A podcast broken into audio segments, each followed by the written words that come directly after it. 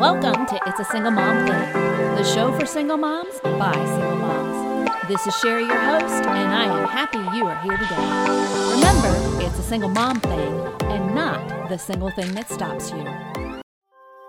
We've all heard the saying, home is where your heart is, right? So, how many of you listening, if I did a drive by of your home, would I not find you nor your heart there? Would it be at somebody else's place and space? Would it be busied in a bunch of Bible studies at church? Would it be buzzing around on a date and a dating app? Or would it be doing one more DoorDash for some extra cash? Where you be, girl? You see, where you be is where your heart is also. And if it's not at home nor focused on your home, my bet is your kids may not feel protected and your house is neglected. Home is where your heart should be. Welcome to another episode of It's a Single Mom Thing. Tis home where her heart is, where it is loved ones dwell, in cities or in cottages, thronged hots or mossy dell the hearts a rover ever, and thus on a wave and wild, the maiden with her lover walks, the mother with her child.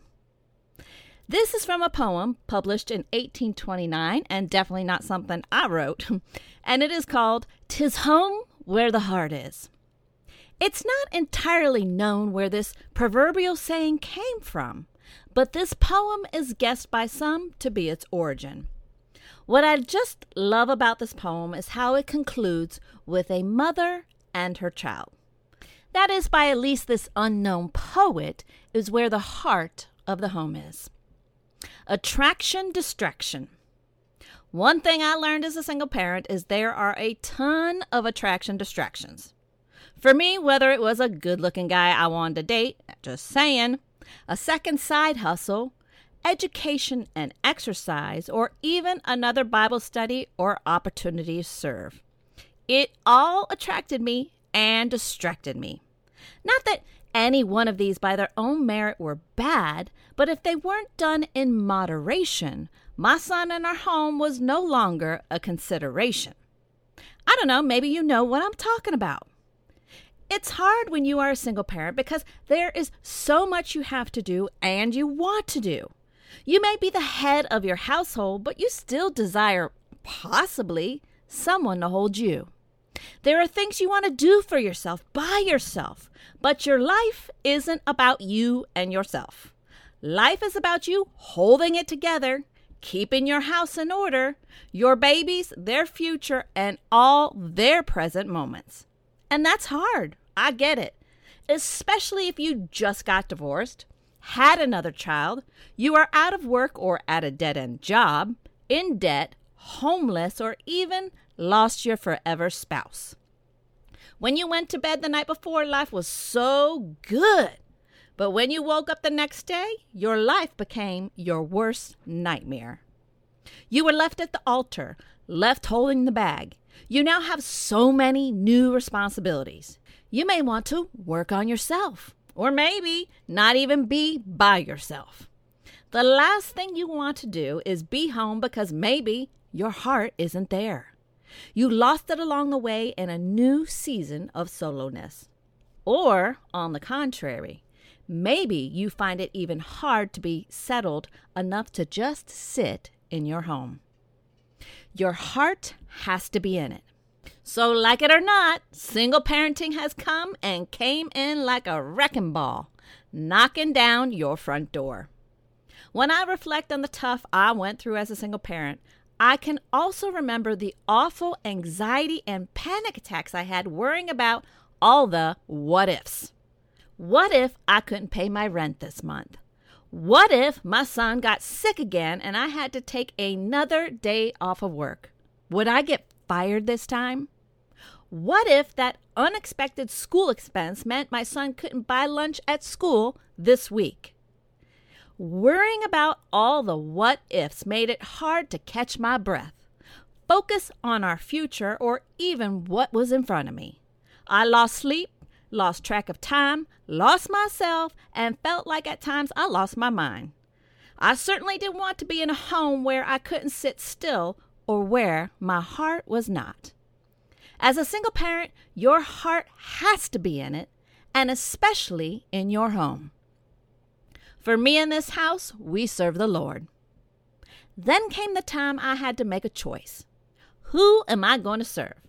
Am I going to be busy serving myself, my fears, my what ifs, my attraction distractions, and even others? Or am I going to serve the Lord? Some of us may have that very doormat at our front door right now. But how many times do we simply walk over it, or even worse, wipe off our dirty, grimy shoes on it, and forget about what we said we would do? I know I got my hand up. In Matthew 6:21 in the NIV it says, "For where your treasure is, there your heart will be also." Some of us, and this includes myself, put our treasure, our heart, in the wrong place, forgetting what our treasure is. Jesus, our children, and even our home we are so blessed with. Now, our homes may not look like we dreamed it to be or even once lived in, but it still can be a home if your heart is in it. Get your house in order. So now that we have arrived at your home and possibly found some of you not in it, want to take a peek behind the door? For some, it may be a hoarder's heaven. For others, it may look like no one has even lived there. Did you know that the state of your home can also reflect the state of your mind? Oh, girl, yes. There is a connection between clutter and your mental health. It's no wonder why our heart isn't home, nor do you want people to even come to your home, because it's a straight up mess.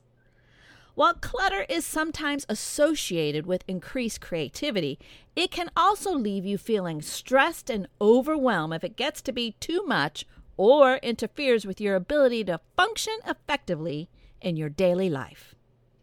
Do you find yourself, girl, digging through piles of clothes to find the shirt you want to wear for the day?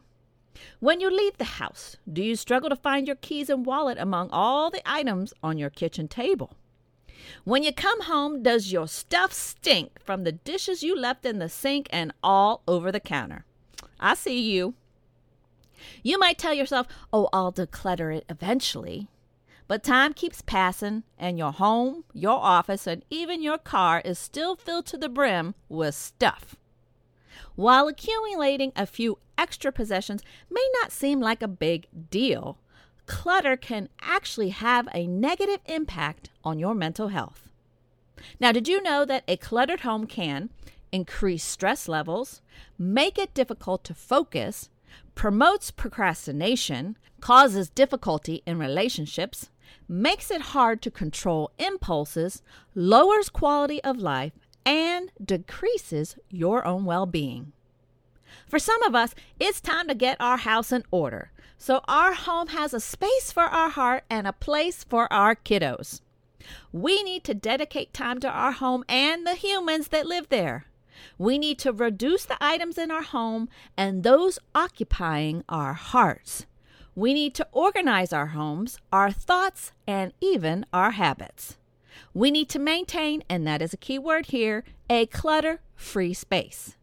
We need to ask for help if it is more than learning how to empty a drawer or declutter your home. Maybe there are some things in your heart that you gave away that you need to get back and get under your roof. Take time today, and I challenge you to take the time to take inventory of your time. How and where do you spend it? Are there some things that you gave away that you need to get back? Are there some things that you can say no to, saying yes to the person beside you? Do you feel stressed all the time? Do you feel like life is controlling you instead of you controlling it? Girl, it is time to go sit in front of that doormat we talked about earlier and talk to it. Well, I mean, not actually talk to the doormat, that might be a little crazy, but the person that is name whose name is written on the mat, the Lord. Ask him for help and invite him back into your home.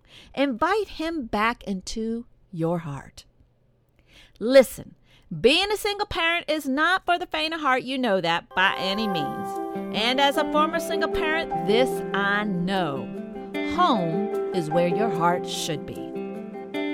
Do you live in the Tampa Bay area and want to be with other motivated single mothers who have a heart to heal their home? Join us on the second and fourth Tuesday of each month for It's a Single Mom Thing class and support group. Each Tuesday, we will explore a new topic to build a new you. I will be there with other single subject matter experts whose desire it is to help single mothers and their children face their future with confidence. Find out more by visiting shepherdsvillage.com forward slash classes. Did this topic get to the heart of the matter for you and you want someone to pray with you? Call us 24 7 at 855 822 Pray. We are always here for you. Have a wonderful week, and remember, it's a single mom thing and not the single thing that stops you. Thanks for listening to It's a Single Mom Thing. I hope you enjoyed our time together. If you have more questions on how to have a relationship with Jesus or need prayer, visit us at www.shepherdsvillage.com backslash prayer. For more information and resources, check out our show notes.